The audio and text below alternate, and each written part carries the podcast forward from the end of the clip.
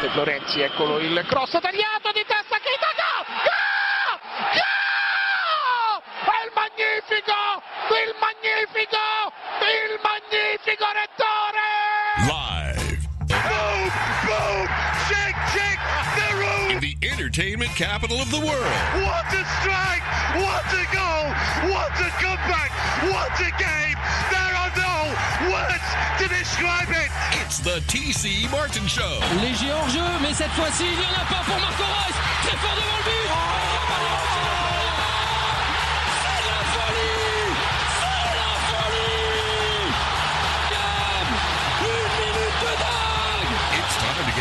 daily prescription from the doctor, TC Martin. largo, pifio. Messi la tiene, Messi, Messi, Messi. Ahí está Iniesta. ¡Gol! ¡Gol! ¡Gol! ¡Cerebro! ¡Cerebro! ¡Cerebro Iniesta! The doctor is now in.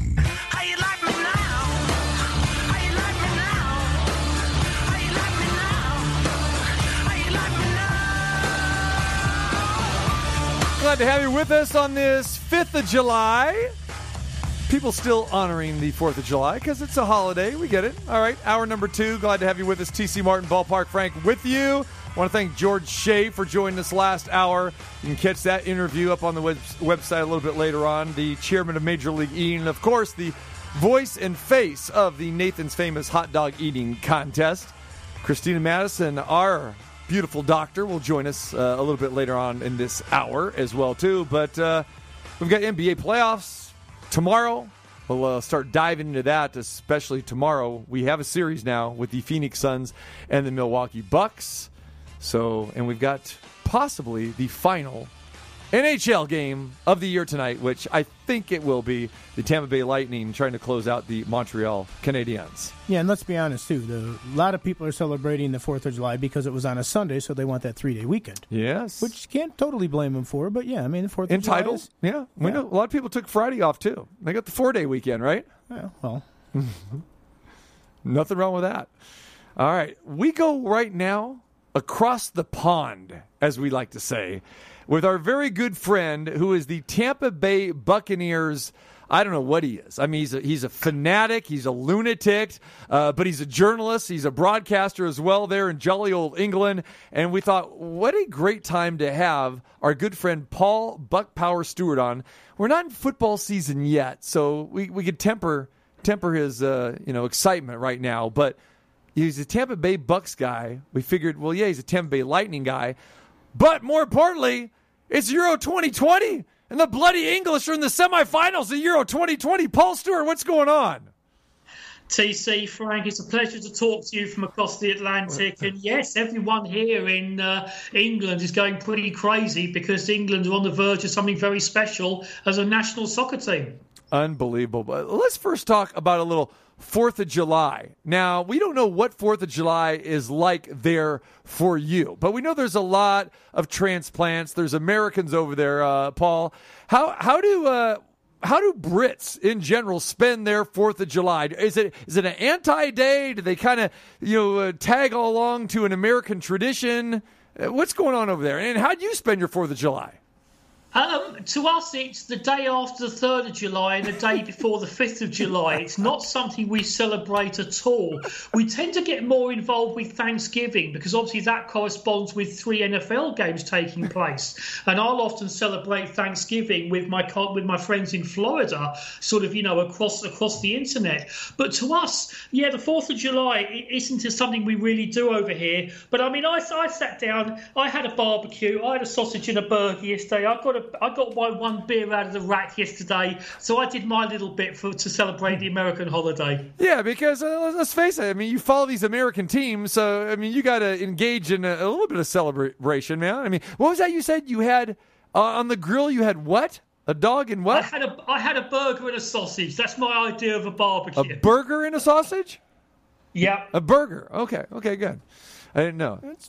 I didn't I didn't eat quite as many hot dogs as as George Shea was talking about earlier. I think I would take a lot longer than the three months you would there, TC. Is hot dogs a thing over in England? Well, not really. That we would we tend to we would call them sausages rather than hot dogs. Okay. Um, so it's a little more probably a bit more better for you than some of the hot dogs I've had over in the states. but no, it, it's something we would regard as American food.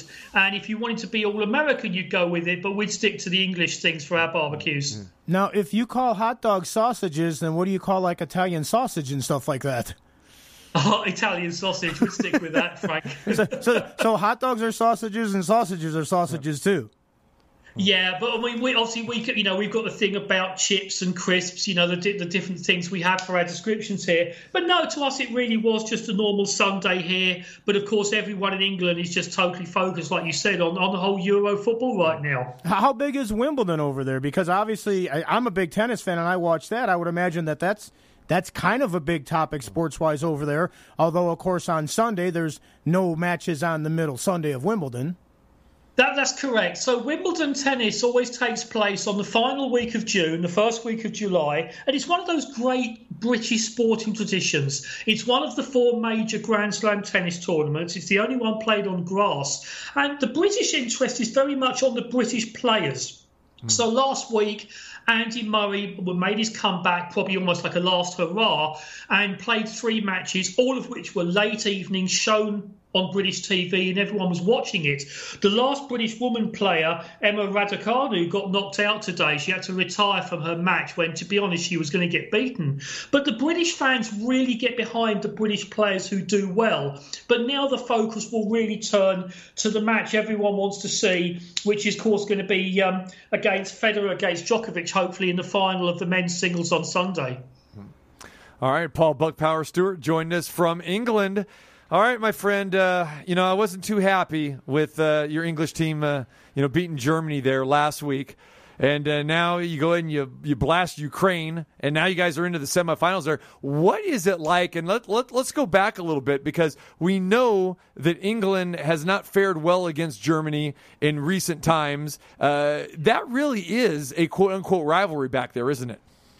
Yes, it is because I mean, obviously, it goes beyond football. It goes maybe back to something that finished in 1945. Um, we, so we've always had a long-standing rivalry with the Germans. We beat them in the final of the 1966 World Cup. That was the only major tournament England have ever won. Since then, we reached the semi-finals in 1990. We lost to Germany on penalties. We reached the semi-finals in 1996 we lost the Germans on penalties. You can see a trend developing here. So the fact that we managed to beat them last week, and admittedly, this was not a very good German team, but we still beat them 2 0. And of course, it was massive celebrations. Now, what happens over here, TC, that you guys in America wouldn't do is we're used to supporting our national team. You guys in America don't really get behind America as a country in any real big sporting events. But over here, you put aside your support for Manchester United or Chelsea so you can support England in big international events. So this is why all the pubs and bars were packed with England fans cheering on their country. And on Wednesday night, when they play Denmark, pretty much this country will come to a standstill because everyone will be watching the game. No, you're absolutely correct with that. And again, I'm a big, you know, uh, G- uh, German national team follower, and of course, I like the Bundesliga. We have talked about that before, so I get more excited about you know the German national team than I do our own over here in, in America. Because, and again, you hit the nail on the head, Paul. It's just because the, the people here, they just they just have not been brought up that way, haven't been educated that way because we really don't have that many national competitions. I mean, you know, USA men's soccer really it's there's nothing there. The women's side is the better part of of the soccer uh, you know, federation, but you know, no one really watches that or really cares about that. Well, they're, they're- just expected to win all the time too. It's Yeah. more like it's more like people focus more if they don't win because Right. then it's like, how did that happen? We're the best in the world. But Paul's right, though. We don't get behind it, though. Even though the, the American women are pretty dominant, it's not like, you know, you can hardly wait for the, to see them play in friendlies and other oh, competitions, World Cup, Copas, whatever it is. And it is a totally different uh, feeling, I guess, society because we are so in tune to our leagues and our sports here that, you know, from a national perspective, I mean, think about it. we don't, you know, we get behind our Olympic teams, but those pretty much are individuals. But even like, you know, our, our NBA dream team, so to speak, it's like, okay, we expect them to win or whatever, but it's not like these competitions happen year round like England and Germany and France and Italy, uh, you know, with, with soccer and some of these other sports. Well, yeah, we, we focus on them when they're winning and that kind of stuff. In England, the soccer team, they're behind them win, lose, or draw. Over here, it's like, yeah, everybody knows Simone Biles because she's the greatest of all time in that. But, hmm. you know, they don't necessarily know all the other ones on the team. And if one of the teams are down, it's like, well, okay, we won't watch the men's soccer because they're not that good. So let's focus on the people that are going to win. We don't support them just because hmm. it's the USA. We support championships over here a little bit more, which isn't necessarily fair, but it's the way it's done. And it's a different culture. I mean, we yeah, understand. over here they expect Yeah. to win all the time. Uh, Yeah. Americans expect to win every time they hit the field in any sport. Yeah. So with your team over there, Paul, what uh, what are they thinking here? I mean, when the draw came out and you saw that you're going to have that match in the first round of the knockout stage against Germany, I know conventional wisdom said, "Hey, the winner of that match is probably going to be in the final." Is that what you were thinking? I think so. I mean, you've got to understand the British press goes completely crazy over anything like this, you know, and it's dominating all the sporting pages. There's even a story today about a cat that has been predicting the results of every game. They put some food down in front of this cat with all the different results, and this cat, Mookie, has predicted the winners of the last two England matches. So everyone is now waiting to see what Mookie the cat is going to predict for the game against Denmark. You know, what the score's going to be. This is how crazy the British press have gone. And the only way I can describe it for the people driving around Vegas would be if the Golden Knights were playing in the Stanley Cup, you would have big watching parties to watch the games that were in the other city. Now imagine that, not just across Vegas, but across the whole country.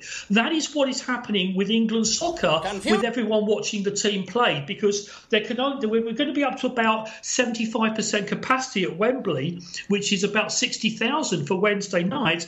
There's going to be 25 million people watching in bars and clubs across Britain. Okay, uh, Paul, I know exactly what you're talking about. I know who that cat is that you're talking about. Confuse thee. See, the cat's famous, TC. It's, it's made it across the Atlantic. Confuse the Cat, one of my favorite. Frank and I talk about Confuse the Cat with Monty Python all the time. It's one of the, one of the great sketches of all time. That, And- and- you guys love those cats over there. Wh- What is the cat's go-to meal when he's predicting a soccer game? I, have no idea. I've only I've only just picked up on this story, and I just think it's fantastic. I mean, being a journalist, you're always looking for a different angle on things, and, and stuff like this is just great. But to be honest, if if if England don't win, then Thursday morning the whole country will be in mourning. If we if we do win, which we should do, then everyone's going to be focused on the final next Sunday against Italy or Spain. So Thursday morning, basically, either everybody's not going to work because they're drunk and celebrating, or they're depressed and they're they're drowning their sorrows.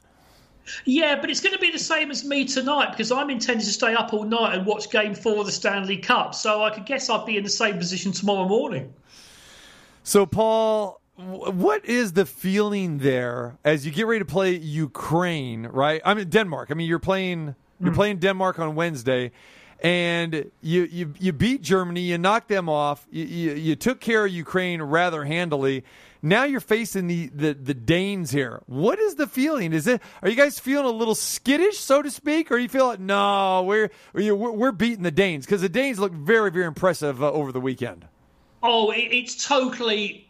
It's a landslide towards England are going to win now. I mean, there's a famous um, soccer song that came out uh, about 25 years ago called Football's Coming Home, which was around the Euros in 96. And that's being played non stop with this year's version of it. Right now, the thought of England not winning is not even being considered in the British media. Everyone just assumes they're going to win. We've just got to turn up, England will win, and that's how it goes. But I mean, it's the same way, you know. If, if you're that passionate about your country in anything, you, you like you, Frank just said, you assume you're going to win. So then, when it comes to that, I mean, is that bulletin board material for Denmark going in and going? This whole country's already celebrating that they're getting beyond us. Let's go out there and show them something different.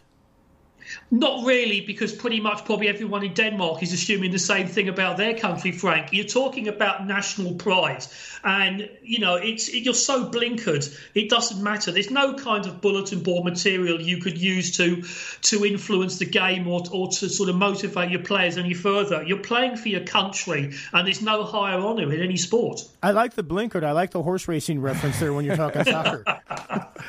We got cats. We got horse racing. We got Paul Bucpower Stewart in England. He's staying up all night. He's got his Tampa Bay Lightning jersey on. We'll get to that here in a minute. But just closing out the Euro 2020. Uh, again, Americans really fully don't understand the the World Cup. They think is huge, but the, the European Cup is just as important. Uh, if you are European, uh, right, Paul? I mean, put it in context here on how English footballers think about this competition in comparison to the World Cup and in other competitions.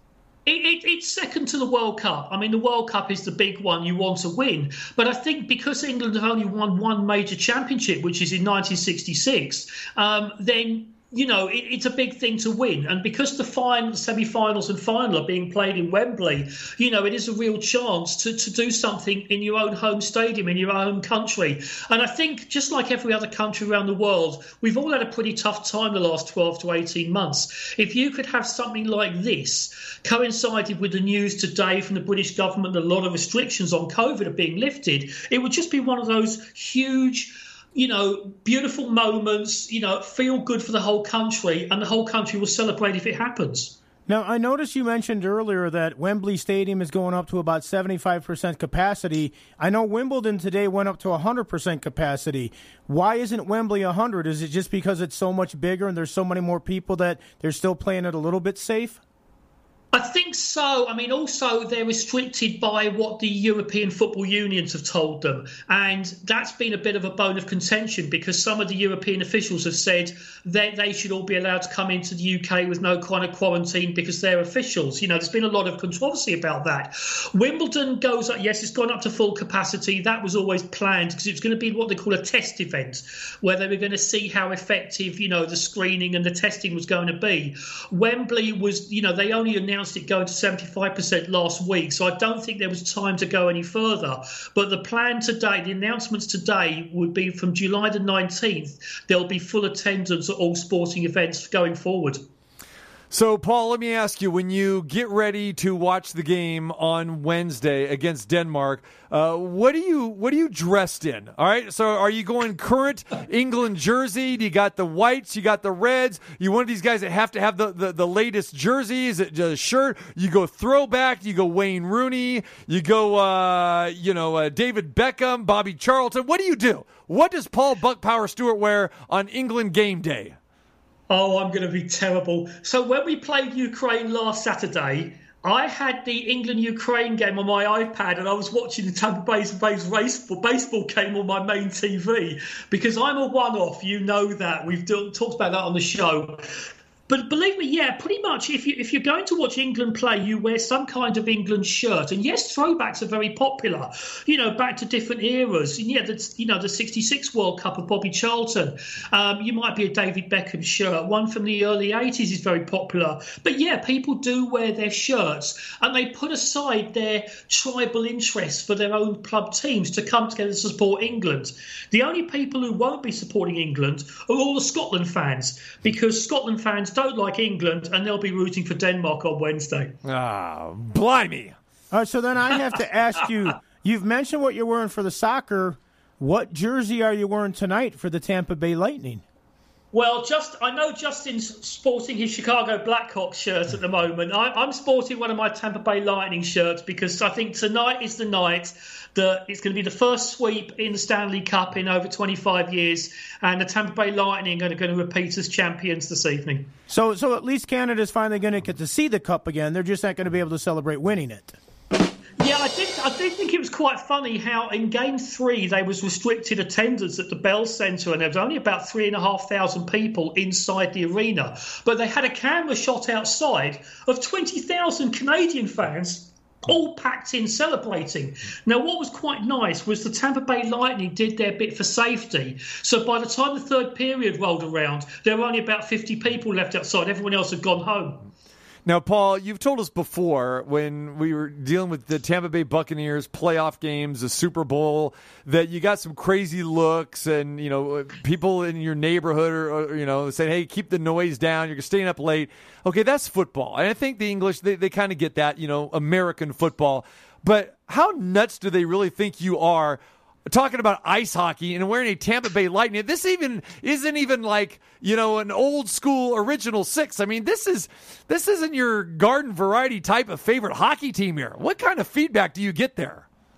Um, I think people people who know me know I support all Tampa Bay sports because I because I was a Buccaneer fan originally, and I've been going out to Florida. right, let's 30 talk about people on the streets then, okay? People that don't know you. They're to say, this guy is whacked. Who is this clown? I've had people recognise me wearing sort of a lightning shirt, going, "Hey, you know, I like the jersey," and it was quite funny because obviously after the Super Bowl, I celebrated really quietly because it was sort of three o'clock in the morning, and my neighbour Sarah actually listened to the show and she said to me, "No, you could have celebrated, you could have, you could have cheered out loud. I wouldn't have minded." Well, I've now moved house, so I can now celebrate quite loudly without anyone hearing. So round about three thirty UK time tomorrow morning, which will be about what so it's you know 10:30 East Coast time. The Lightning are going to be hoisting the Stanley Cup, and I'm going to be cheering pretty loudly. Okay, so we know that you had a burger and a sausage for Fourth of July or whatever. what, what what is your go-to meal tonight while you're watching Tampa Bay try to wrap up and sweep the Stanley Cup final?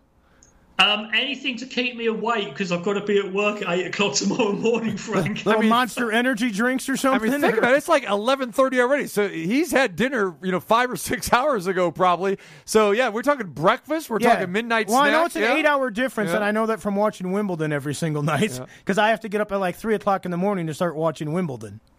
Yeah, I, th- I think Justin's going to send me one of his energy drinks, and he keeps waving at me across the camera. Well, it, it'll be an empty can because this guy downs those things like uh, like Joey Chestnut uh, downs hot dogs. I, I think I think the thing with the hockey is hockey is pretty popular over here because there is a British hockey league. It's not quite as popular as the NFL is, which is the main American sport that's been transplanted.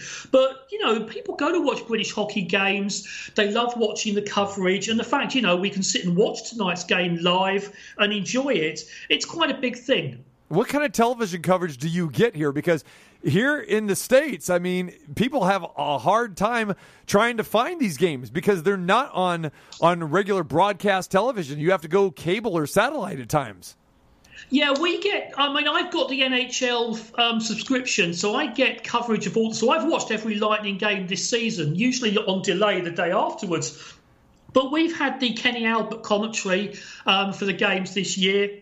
You know, I think they had the Canadian Sportsnet coverage for Game Three which was just a little bit biased, and they weren't very happy by the end of the third period. But yeah, we've been okay to get all the games, and the NHL is it, it's quite sad in a way that the international coverage of things like the NFL and baseball and hockey it's better sometimes for us than it's for you guys in America. Okay, so you've mentioned hockey, football, different things, the Euro Cup, and that. What is the excitement level right now in England for the Olympics coming up, and what's that going to? What, what is the time difference between that? Is is it going to be a time again where if people want to see something live, they're going to be up in the middle of the night trying to watch it?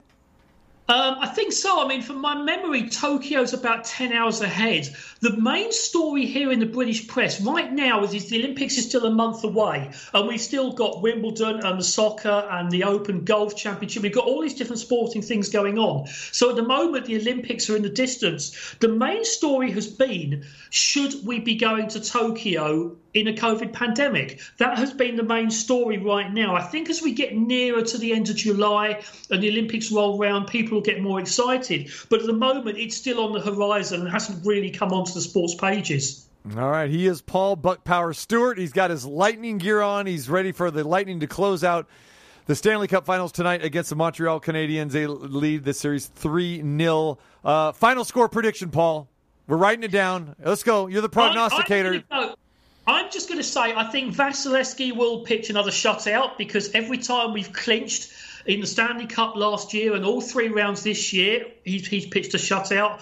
So right now, my body language is all about no goals. The Lightning are going to win. And from this brutal Brit, I'm sorry to the Canadians, but it's going to be another year without a cup. It's staying in Tampa because Champa Bay is the home of all the World Championship teams right now. Oh no, I- no, I- he didn't say Champa Bay. T.J. Reeves I has did. bled I'm into sorry. you. Oh I'm my sorry. goodness. Tom Brady copyrighted the slogan, and I've picked it up as well. I I just like how TC threw a, a soccer verbiage in there when he said it's a 3 0 in the series right now when he's talking hockey. There you go. There you go. Uh, All, all he needed was, oh, it's 3 0, eh? Yeah.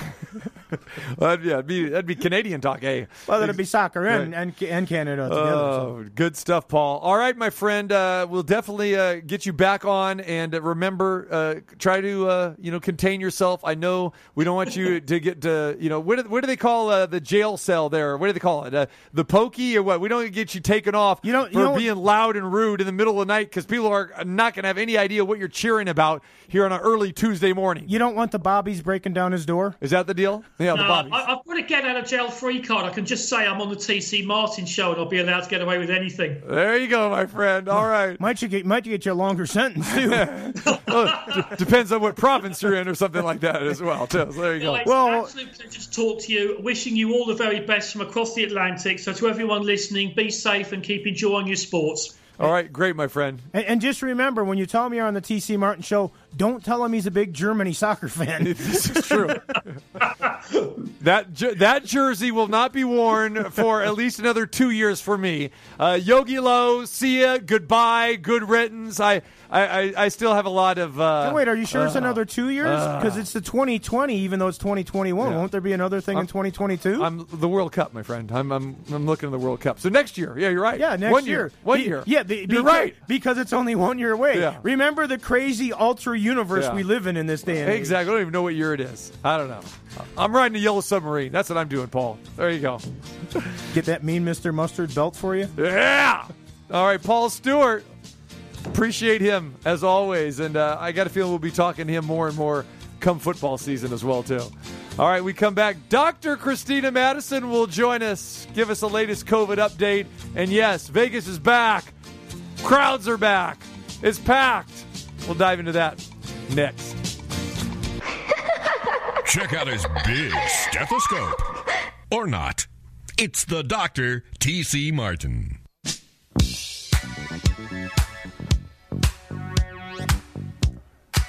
Fifth of July seems weird, right? But Paul Stewart's right. Over in England, Cinco, Cinco de doesn't Cinco- have the same ring. Jalio. he said Jalio. I was gonna say, is that a new form of uh, you know, you know, gelato? like one of the new uh, yeah things at Baskin Robbins or Yeah, something like that. exactly. Yeah, good stuff. The new vegan uh, vegan shake at Baskin Robbins, the Cinco de Mayo. It's a five dollar shake. Five dollar shake in 1994. That was expensive. Not so much anymore. No, no, it's pretty much status quo. All right. I don't know how our next guest is going to follow up what we've already done today. I mean, George Shea, the Nathan's famous hot dog eating contest. Uh, George Shea brought it. Paul Bucpower Stewart across the pond talking about Tampa Bay Lightning, the Tampa Bay Buccaneers, and jolly old England getting ready for the Euro 2020, even though we're in 2021. Uh, big match, uh, England against Denmark. So, where do we go now? We go to the lovely Dr. Christina Madison, our public health guru and expert. What is going on? Hey guys.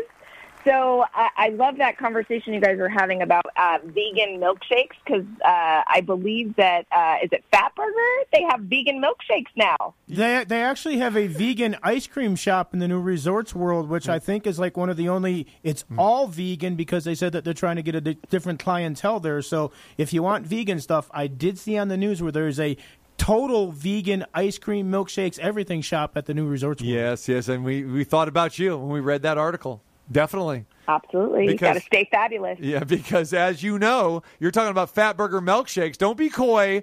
You know, you dined with us at Fatburger, and you were glancing the menu, and Frank and I are going chocolate shake, chocolate shake, oh, Oreo shake, this and that. And who's the one person in the group says, Can I get a vegan shake?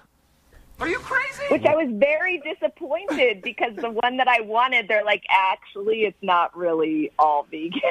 Yeah, exactly. It's is it? It's really not vegan. But why do you call it vegan then? Yeah, what is it? Like uh, you know, ten percent vegan, five percent vegan? I, I don't. I don't know. It's kind of like watching one of those TV movies, and they say based on a real story or something like that. This is this is based on what a vegan shake would be if we actually had them. Right, exactly. And we'll still charge you like nine dollars for it. How's that?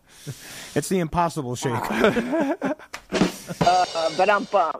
Christina, Vegas is back. We're witnessing it firsthand here. Fourth of July, crowds are going crazy. People are flocking all over the strip, everywhere else. I don't know about you, but uh, haven't seen a whole bunch of masks over the weekend. Give, give me your take on this. Yeah, so uh, I was lucky enough to uh, score some tickets to Bill Burr on Saturday night, and I'm telling you, I, I'm pretty sure my husband and I were like literally the only people wearing masks. See, I was Except for the going people to who are ask you working that. there. I was going to So ask we you that. We masked. Yeah, we masked. Um, and that's just because I don't know, right? Like, there's all these people from, you know, who knows where.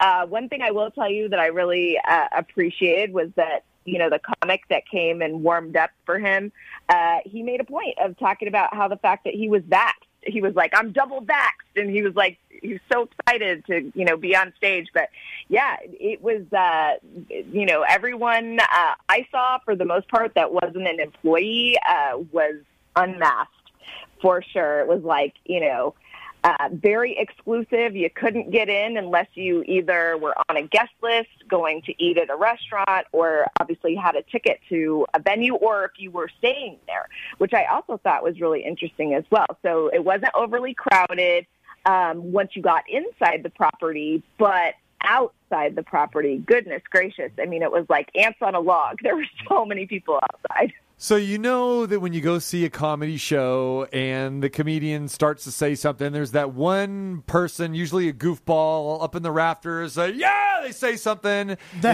heckler guy that wants to be the star right, of the right. show. So here's what happened on on Saturday night at the Cosmopolitan in Chelsea. So when that comedian was talking about being vaxxed, there was one lady that went, "Woo woo, yeah!" That was her. That's Dr. Christina Oh my God, you're hilarious. But it just sounded a little bit muffled. You did. Admit it. You did. You shouted out when he said that he was vaxxed, correct?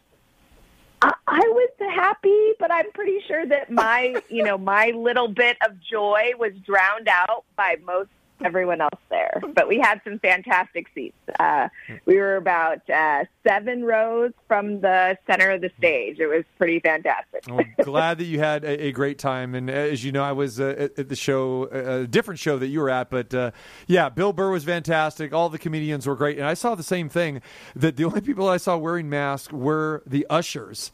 And uh, Mm-hmm. so yeah, we're about like five, seven rows back, and then you the, you know you have the the usher that's playing like security guard. So he is like facing you. I don't know if you were you, you noticed that, but here's the guy on the chair on on the ground level, and he's looking at the crowd. And I'm looking at number one, what, what is this guy going to do if something actually breaks out? Because you know he was like about 60 years old, uh, probably weighed about 130 pounds. Like he's not going to do anything in his little coat and tie and his mask on there. And then. Uh, you know, he w- w- what's he gonna do? I, was he gonna come up and tell someone, you know, to to, to chill out? But uh, I was always curious about these ushers like that that also try to play security guards at these large events. You know, and I think part of it, one of the things that I wonder a little bit is, is the mask wearing, is it a cultural thing a little bit? Because the last thing I was at that I saw a lot of people wearing a mask was when we saw Inoue, the monster, in the Yes, fight. yes. Because in the Asian community, a lot of those people were still wearing masks at that particular event, more so than anything I've been to uh, since they've opened things up in a long time. Yeah. Yeah, that's really interesting that you mentioned that because during the day, I actually was at Fashion Show Mall, and it seemed like there were a lot of foreign tourists that were masking. So I would say a good 50, 60% of the people there were masked. And I would say it's probably because, obviously, with the proximity to the strip, uh, it seemed like there were a lot of people from out of town that were wearing masks. So I'm not sure if it was, you know, the difference in the venue, maybe because they weren't sure if mask wearing was going to be required uh, at you know, individual stores because a lot of the stores, uh, which I also thought was really interesting, um, most of them had hand sanitizer like right when you first walked in, and then had a sign that said, "If you are fully vaccinated, masks are optional." But obviously, with the thought process there that they could have potentially, you know, asked you to wear a mask if you weren't vaccinated. But again, I'm not seeing a lot of mask police, you know, running around asking people if they're fully vaccinated, right? And we know uh, that we weren't able to meet the Biden administration's goal of getting 70% of all adults uh, having at least one vaccination by the July 4th holiday. So uh, it, it was an interesting, uh, you know, to see the difference between like the comedy venue and the casino versus going to a place where there were stores where they could potentially uh, deny service if you, you know, maybe weren't vaccinated or or potentially, you know, weren't masked. So I just thought it was interesting. Yeah, see, and I was asking myself that because you know I'm I'm curious about these these type of things when I see people, and I've been noticing this a lot. I mean, very few people are wearing masks, so now I'm really concentrating on the people that are wearing masks, and I'm wondering, okay, are they wearing masks because they're not vaccinated? Or you know what you know what would be the reasoning for that? Or a cultural thing. I've been you know thinking about that as well too. Or these you know just uh, you know people that that that still feel that you know okay that they could still catch it or not even if they are vaccinated. What do you think the percentage is with that christina? Yeah, it, that's a really interesting perspective. I would say it's probably a mix.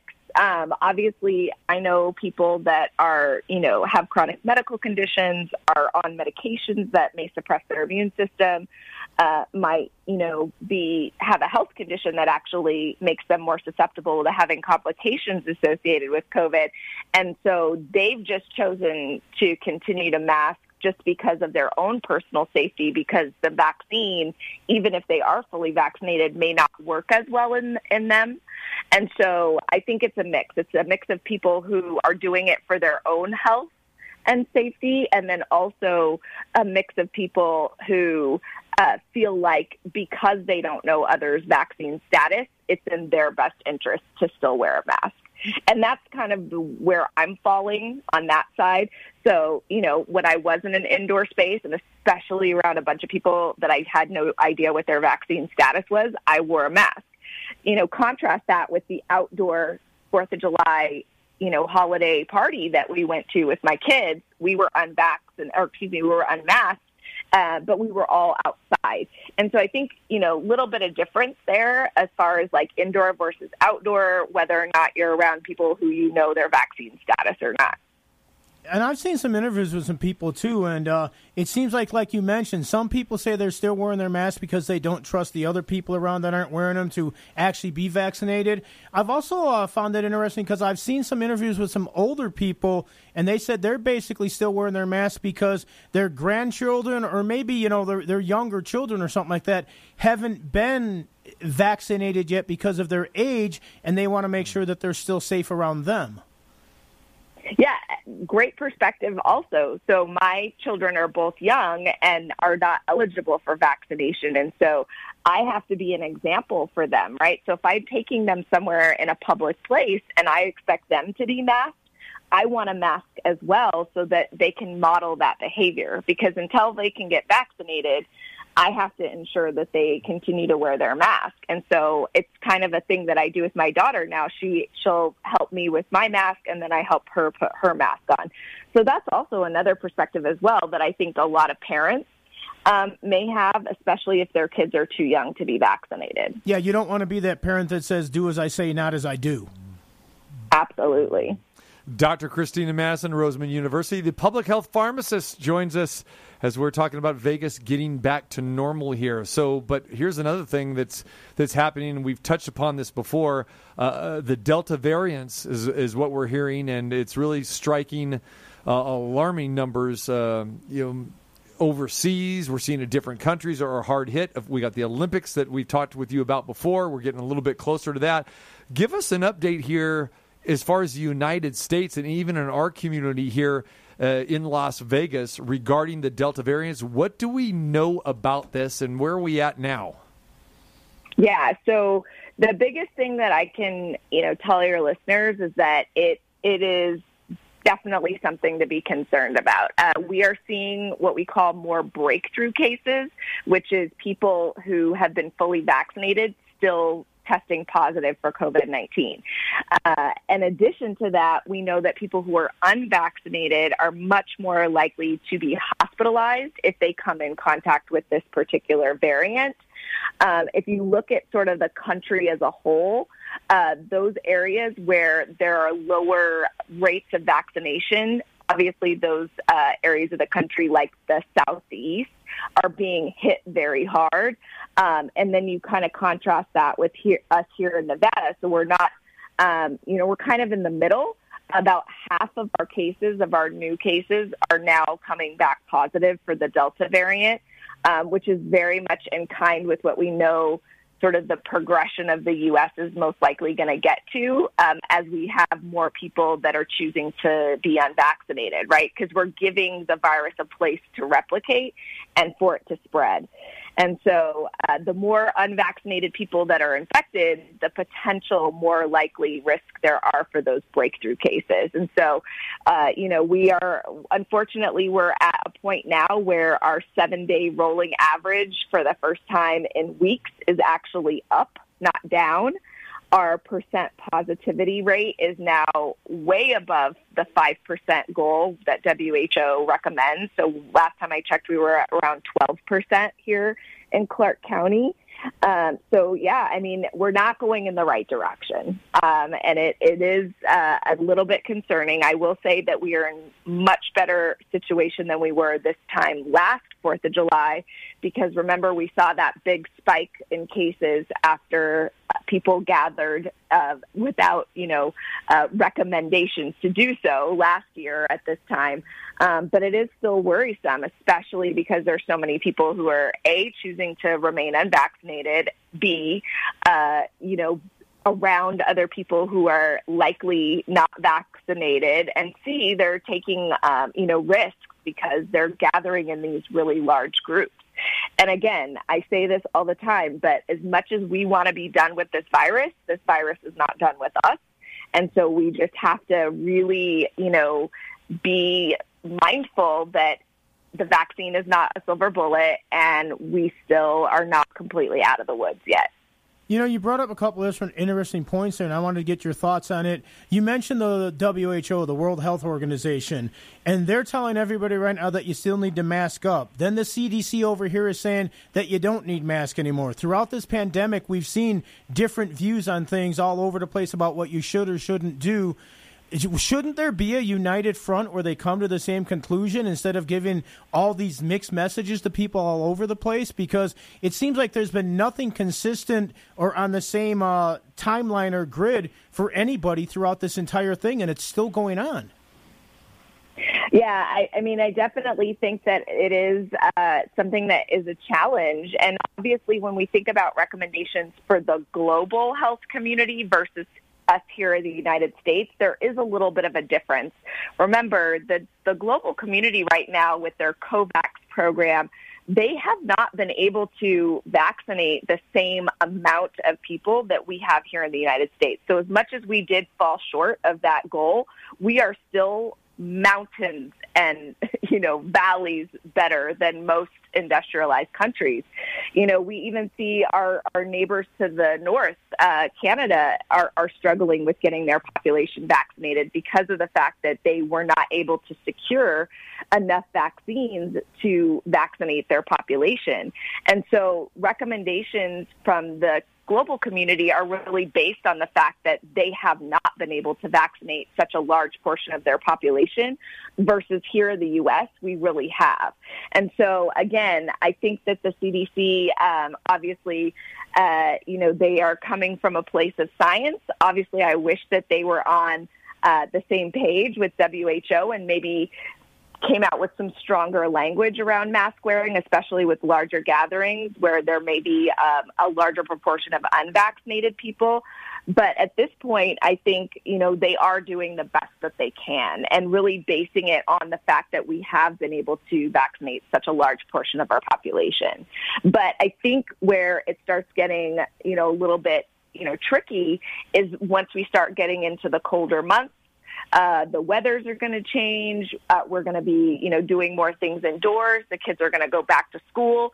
That's when I'm going to start getting a little bit more concerned, especially because we are still, you know, very low uh, as it uh, relates to getting our adolescent patient population vaccinated. So that 12 to 15 year old age group, we're still not doing really well with vaccinating with them. And, you know, once they go back to school, they're all gathering, they're, you know, playing organized sports. Potentially going to be a problem. Man, unfortunately, I'm having a flashback to uh, a, year ago when we, we were talking about this. I was like, "Oh, we gotta, we gotta wait, we gotta wait," and you know, we're still going to be going through this. And yeah, it's almost kind of a, a gloomy picture, so to so to speak, that we could be going through this all over again. Well, and, and there's still the fear out there with the Delta variant right now. Yeah. There, there's no guarantee that that's the last time that this thing comes up Yeah. with some kind of new strain or something When like does it that. stop? Right. And, and the Delta variant's already more contagious and in some cases deadly in some parts of the world that haven't been vaccinated than the others. But uh, uh, they don't know what's going to stop yet. And although everybody thinks it's over here, almost 10,000 people died last month in the United States of COVID. And they said that I, I saw Dr. Fauci yesterday on Meet the Press. They were completely preventable. And, and that's Yeah. what he said. He said Completely preventable. yeah, ninety nine point two percent of the people were people that hadn't been vaccinated. yeah. All right, uh, Christina, we uh, Numchuck wanted to ask a question today, and of course, you know we don't let him. Uh-oh. On, we yeah, we don't let him on the mic, so uh, he had to he had to write out his question here. So um, I think it's his conjunction, you know, very serious topic here, and it's very relative because, of course, you know, you know what yesterday was. It was the Fourth of July and the Nathan's hot dog eating contest. He wants to know what is an un- unhealthy number of hot dogs to be consumed because he's he's worried about me because you know you know how often I eat hot dogs and uh, if I could, five times a week. yeah uh, yeah so what you is really do like Freddy's. there you what is the unhealthy number of hot dogs to consume?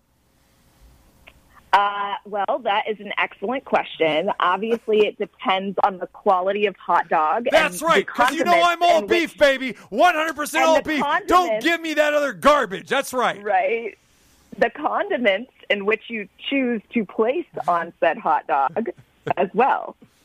Well, I'm so a, I'm a grilled I, onions and there's a mustard lot guy. of different factors. I'm a grilled onions and mustard guy. Oh man, uh, it's a lot of salt. So from a cardiac standpoint, I would say we should maybe try to limit that a little bit more. Uh, but yeah, uh, Well, just limit I the mean, grilled if- onions if to a certain degree, right? competitive eater, if you are a competitive eater, right? Because again, they- they're they're purists, right? They, there's no there's no condiments on those dogs. They're Correct. just that it's just the dog and the bun. That's it, Hmm. right? They're purists.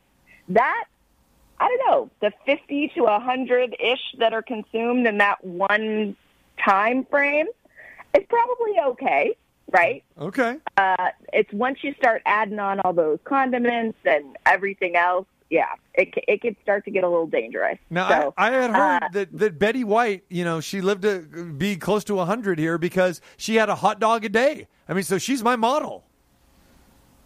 yes. And, and, and, Okay. and- Uh, I, I don't know if I could. I, I cannot confirm or deny that. So, but obviously Betty White is. Uh, she she also says that uh, not having children and uh, you know, you know, not having um, issues with men also helped with her longevity. Well, and, and George George Burns used to brag that he had a cigar every day and a couple of drinks or something like that, and lived to be almost hundred. so it does. I don't. I don't think it's a foolproof format. Wait a minute. I mean, Betty White uh, issues with men. I didn't. I don't know about this. I mean, she seemed like she was a little bit of a floozy on Mary Tyler Moore back in the day. I mean, she was she was seeing a lot of men. She did kind of on the Golden Girls or whatever too, didn't she? Yeah, I mean- did, I mean, exactly, I mean, right. But but but you know that that could be a character she's playing. you think? Maybe I'm playing. me there's a chance. Maybe I'm playing a character too. I just like my hot dogs. well, you do like to play doctor. We know that. This is true. Dr. Christina Madison, what do you got coming up real quick? Plug away. Oh, uh, so let's see. What do I have going on? Uh, so I'm actually going to be on Nevada Week, uh, Vegas PBS. I will be on. It'll. It's like my first in-person, in-studio panel discussion post pandemic. I'm really excited. Um, so that's going to be taped on uh, Thursday and it's going to run on Friday. So that's really exciting. I love Vegas PBS. My kids uh, love uh, watching um, all of the educational shows on PBS, and they do just a lot of really amazing things for uh, kids here, um, as well as you know the PBS News Hour. So I don't know if people don't watch your local public um, station, um, I would definitely advocate for it. There's a lot of good um, that comes of that, and uh, yeah, that's what I got going on this week. All right, there it is. All right, uh, be good. We'll let you uh, get back to it. Another busy week uh, unfolds, and we'll talk to you very, very soon. Absolutely. Be healthy. Wear a mask if you don't know if people are vaccinated. There you go. Absolutely. Especially when you go to these comedy shows. That's it. Mask up. I'll always be a fan of uh, TV, the PBS stations, because that's where I first discovered Monty Python back in the day. Me too. And Soccer Made in Germany. There you go. And Fawlty Towers. You got And to love it. Soundstage, Austin City Limits. They've got some pretty good shows on Want there. to, want to thank Dr. Christina Madison for joining us, George Shea, as well as Paul Bucpower Stewart from England. If you miss any part of the show, go to the website, tcmartinshow.com.